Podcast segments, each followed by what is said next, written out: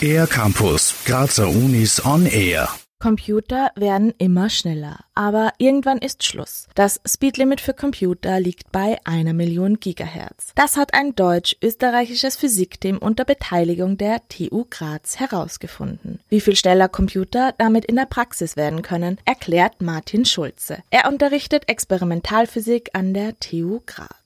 Die Geschwindigkeit ist limitiert durch eine Reihe von Faktoren, aber ein wesentlicher ist eben so vielleicht der quantenphysikalischste Faktor. Wie schnell kann denn überhaupt prinzipiell ein Halbleiterelement wissen, dass es jetzt vorher nicht angeschaltet war und jetzt soll es angeschaltet sein? Wie schnell kannst du das herausfinden? Das Kernelement unserer Computertechnologie ist das gezielte Schalten zwischen leitfähigen und nicht leitfähigen Zustand von Halbleitermaterialien. Diese Schaltung passiert mit elektronischen Signalen und hier liegt auch das aktuell erreichbare Geschwindigkeitslimit. Martin Schulze. Unsere heutigen Computer sind immer noch ein Faktor 100.000 langsamer als das, was wir als die Geschwindigkeitsobergrenze identifiziert haben. Die Limitierung, warum gegenwärtig Ihr Computer oder, oder auch Ihr Handy nicht noch schneller rechnet, als es sowieso schon rechnet, ist im Wesentlichen Wärmeverlust. Jedes Mal, wenn ein elektronischer Schaltprozess stattfindet, wird Energie in Wärme umgewandelt. Das bedeutet, Computer werden irgendwann zu heiß und reagieren darauf mit dem Einschalten der Lüftung und verlangsamter Rechengeschwindigkeit.